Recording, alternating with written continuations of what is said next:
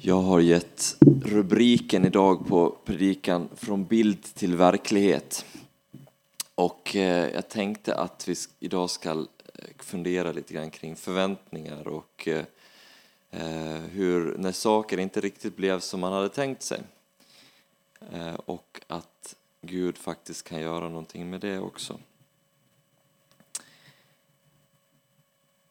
Thomas Andersson Vi sjunger så här i sin sång. Idag bröt solen fram efter veckor av regn. Och lite grann den känslan hade vi igår efter att vi hade den här rejäla staruren, eller starurarna den här veckan. Att nu bröt solen fram igen. Och ni vet den där känslan när solen bryter fram eh, och eh, den värmer riktigt i ansiktet och man sitter där vid husväggen. Jag hade en kompis som skrev på Instagram och så kom solen och sa att allt kommer bli bra.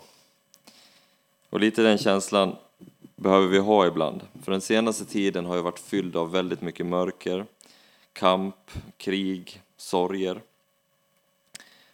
Och ibland så funderar vi lite grann på var, var finns Gud? Varför griper han inte in? Och jag tänker att den här från bild till verklighet, vi kommer komma in mer på det, kanske kan förändra vår bild av hur Gud verkar och hur Gud är. Vi går idag in i stilla veckan eh, och som leder oss mot nattvarden, mot lidande, korset, döden, den tomma graven och därefter den nya tiden. Och det här är en vecka som lärjungarna, de som var nära Jesus, det var fullt av förväntningar, besvikelser, svek, hopp och fullständig eufori. Vi ska läsa ifrån Lukas, eh, dagens evangelietext. Efter att ha sagt detta gick han framför dem upp mot Jerusalem. När han närmade sig Betfage och Betania vid det berg som kallas Olivberget skickade han iväg två av lärjungarna och sa Gå till byn rakt framför er. När ni kommer in i den ska ni finna en ung åsna som står bunden där, en som ännu ingen har suttit på. Ta den och led den hit. Om någon frågar er varför ni tar den ska ni svara Herren behöver den. De båda lärjungarna gav sig iväg och fann allt vara som han hade sagt. När de skulle ta åsnan sade de som ägde den, varför tar ni åsnan? De svarade, Herren behöver den. Och de ledde den till Jesus och la sina mantlar på den och hjälpte honom upp. Där kom han ridande, eh, bredde folk ut sina mantlar på vägen. Vi ska läsa slutet av texten senare i predikan. Här har vi åsnan. Sammanhanget vi kommer in i är att Jesus kom från Jeriko där eh, en förväntan på Jesus hade samlat stora skador. Eh, ni minns Sackeus som eh, klättrade upp i trädet för att få en skymt av Jesus. Eh, folk hade sett hans under och de hade börjat, börjat prata. Kan han vara Messias? Kan han vara den vi har väntat på? Och i textstycket innan så har vi en mening som är ganska viktig. Det är några versar innan, men där, där det fanns en förväntan om att Guds rike skulle komma när de var nära Jerusalem. Står det så här. För de som hörde detta berättade han också en liknelse eftersom han var nära Jerusalem och de trodde att de redan nu skulle få se Guds rike komma. För Jerusalem var eh, i Jerusalem fanns eh, templet som var tecknet på Guds närvaro. Och när det liksom närmade sig Jerusalem så var det som att ja, där fanns en förväntan att där var Gud. Det var där Gud, Gud skulle komma tillbaka, det var där Messias skulle upprätta eh, Israels folk. Varför en åsna då? Ja, men återigen här är en viktig detalj som visar på Guds frälsningsplan i ett större sammanhang. Sakarja var en av de profeter som profeterade i Babylon eh, när eh, Guds folk var i exil där, om att Gud hade en plan att återvända till Sion. Från Sakaria så står det så här. Ropa ut din glädje, dotter Sion. Jubla, dotter Jerusalem. Se, din konung kommer till dig. Rättfärdig är han. Seger är honom given. I ringet kommer han, ridande på en åsna, på en ung åsnehingst. Jag ska förinta alla stridsvagnar i Efraim, alla hästar i Jerusalem. Krigets vapen ska förintas. Han ska förkunna fred för folken och hans välde ska nå från hav till hav, från floden till världens ände. Så förväntan var stor hos det judiska folket på att Messias skulle komma. De hade väntat så länge på att Gud eh, skulle gripa in och befria dem från förtrycket från romarna och komma med sitt rike. Vandringen hade varit lång och mödosam och fylld med lidande och förtryck. Och nu närmar de sig målet för den här långa resan. Kan det vara Messias? Tänk om han är här? Tänk om Gud återigen kommer tillbaka till Jerusalem? Gud hade ju fört dem tillbaka förr. Först till Kanans land genom Abraham, sen genom Mose ut från Egypten och till sista stora återvändandet var ju från Babylonien och genom Zerubabels återuppbyggnad av templet. Han hade alltid hållit sina löften. Så allt som Jesus gjorde, alltifrån att det var närmare Jerusalem, att han hade tagit den här unga åsnehingsten, var en del av något större. Hans liv under tecken som han utförde, de relationer han levde i och allt han gjorde var i det sammanhang som Israels historia utgjorde. Guds frälsningsplan innebar att Gud utvalde ett folk för att hans välde skulle nå från hav till hav, som Sakarja skriver, från floden till världens ände. Den mödosamma vandringen. För några år sedan så var vi, eller det är rätt många år sedan nu, men vi var uppe och fjällvandrade och vi skulle göra en topptur på en eh, 700 eh, meters stigning över platån där vi hade tillbringat eh, natten. Och vi gick uppåt och det var rätt ansträngande, det var rätt så brant klättring och, och, och så. Och när vi har kommit ungefär hälften och där vi satt och, och vilade oss och, och pustade så kom en, liten, eh, kom en familj med en nioåring och en femåring och en tvååring i bärstol. Och eh, de knatade på där uppe på lätta ben och det verkade inte vara några bekymmer alls. Och eh, den här eh, nioåringen tror jag var som sjöng eh, Veronica Maggios gamla dänga Jag kommer, jag kommer. Så att det var liksom, det verkade inte vara några bekymmer. Något, för dem var inte så mödosamt kan man säga. Och något knäckta av den här situationen så tog vi oss ändå upp till den här toppen. Som ni ser lite grann på bilden, om det, ja, i alla fall att det finns en viss höjdskillnad här, för Jeriko låg längst ner i dalen mot Jordanfloden. Och de här Betania och Betfage låg liksom på vägen upp mot Olivberget.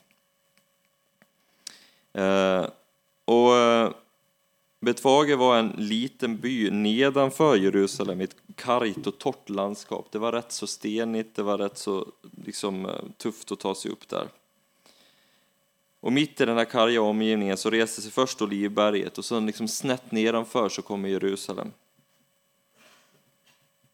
Och eh, Jerusalem som stått i centrum för världens religiösa ögon och fortfarande gör. Resan upp där mot, mot Jerusalem, mot Guds stad, är både mödosam och hoppfull. Och det händer någonting med oss när vi färdas i torra tider när livet bjuder motstånd. Genom historien så har ökenfäderna sett rikedomen att söka det karga, det avskalade. Och fastan som vi nu liksom går mot slutet av är just en sån tid. Jesus fastade i 40 dagar just ute i öknen. Israels folk vandrade i 40 år i öknen innan de kom in i Israel. I fastan får vi skala bort sånt som eh, saker för att för, möta oss själva och möta vilka bilder vi har av oss själva och av Gud. Den senaste veckorna har många omkring mig färdats i öknen och vi har också fått färdas i mycket liksom, ovisshet och oro i krig, krigstider. Och det finns inget meningsfullt i det som händer, men jag har reflekterat över när vi vågar se att vad, vad som händer med oss när vi färdas i det här. Så har det i alla fall för mig varit att bönen kommer oftare och hjärtat blir mjukare och omsorgen om de nära och kära blir starkare. Så i den här mörka väven som på något vis livet kan vara ibland så finns det en silvertråd. Silvertråd av hopp, en silvertråd av att solen kanske ska få bryta fram igen. Magnus Malm talar i sin bok Bildfaktorn om just den här mödosamma vandringen ifrån eh, bild till verklighet. Och han menar på att vår gudsbild formas inte av böcker eller predikningar utan vår relation till Gud. Och vår förmåga att förhålla oss till Gud beror också på hur vi förhåller oss till varandra. Om vi ibland, som vi kan göra, håller en distans till andra så kan vi också ha svårt att faktiskt liksom våga närma oss Gud och släppa in Gud. Och Han menar också på att i våra känslor, att vi måste våga ta dem på allvar, släppa fram dem. Vi har ofta kanske viftat bort känslorna som det där är ingenting, ska, man ska inte känna efter så mycket. Så här är det. Och Det som händer då är att vi inte tar känslorna på allvar och så försöker vi trycka undan dem och då blir de faktiskt starkare. Tankarna och förnuftet, eh, när tankarna och förnuftet inte stämmer överens eh, med känslorna så går det till slut inte. Om vi inte är ärliga mot när vi får tvivlar, när saker och ting inte riktigt eh, går ihop, då, då blir vi liksom på något vis lite tomma i våra ord. Eh, och vår bild formas av våra erfarenheter. Båda våra erfarenheter av församlingen och vi kanske har besvikelser, vi kanske har saker och ting som inte har gått som vi har velat. Eh, men också av våra erfarenheter av olika relationer. Så vår gudsbild är alltså präglad av alla de erfarenheter vi har. Så man kan säga att vår gudsbild blir som ett raster eller ett par glasögon som vi uppfattar världen genom. Eh, snarare kanske än en verklig bild. Så vår djupaste gudsbild präglar alltså hur vi ser på kyrkan, hur vi ser på våra relationer, hur vi ser på tillvaron. Och hur kan vi då komma, gå från den här mödosamma vandringen från, Eh, från bild till verklighet? Jo, jag tror att det viktigaste är att vi tar varandras frågor och tvivel och, och liksom alla de här sakerna på allvar och ser dem som sunda reaktioner i ett, och naturliga steg i våra vandringar mot Kristuslikhet. Men hur kan vi tina upp cementerade gudsbilder och för felaktiga förväntningar? Jag tror att det här att faktiskt varje söndag få komma samman och stanna upp och reflektera men också kanske hitta små stunder i vardagen när vi kan få faktiskt vända oss i bön och vända oss i reflektion och låta Guds ande ta plats så kommer kanske de här gudsbilderna, de här felaktiga gudsbilderna börja, börja tina upp. Vi läser vidare dagens text. Då han närmade sig staden och var på väg ner från Olivberget började hela skaran av lärjungar i sin glädje ljudligt prisa Gud för alla de underverk de hade sett. Välsignade han som kommer, konungen i Herrens namn. Fred i himlen och ära i höjden. Några fariseer i folkmassan sade då till honom, Mästare, säg åt dina lärjungar att sluta. Han svarade, jag säger er, om det tiger kommer stenarna att ropa.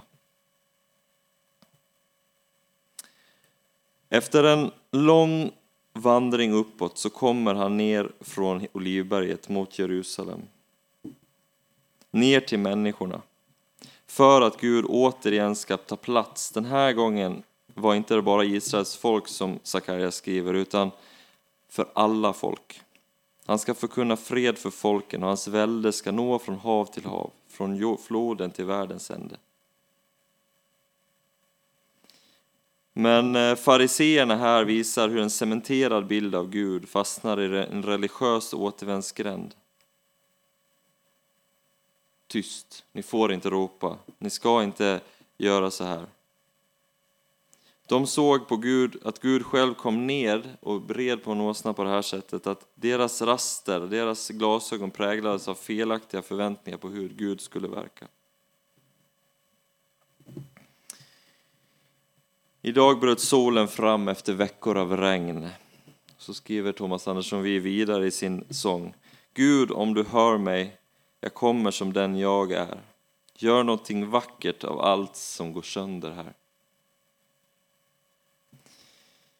Och I veckan så såg jag en bild på två ukrainska soldater mitt i kriget.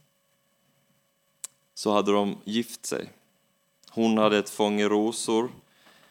De var båda klädda i sina, eh, sina militärkläder. Och han stod med en allvarlig min, men det fanns ändå något både trotsigt och hoppfullt över hela bilden. I dessa onda tider så bryter solen fram i form av medmänsklighet och kärlek. För när mörkret är så kompakt så behövs ljuset allt mer. När något går sönder kan Gud göra något vackert i det. Och ibland så måste något gå sönder. Ibland måste förväntningar, felaktiga bilder kunna... Vi måste lämna dem, att det måste gå sönder för att solen återigen ska kunna bryta fram. Och när Jesus red in i Jerusalem, senare dog och uppstod, så gick alla förväntningar sönder på hur Messias skulle krossa maktens män som en stor erövrare. Han kom på en åsna, han tvättade fötter, han spottades på, han eh, betraktades som en brottsling och spikades upp på ett kors.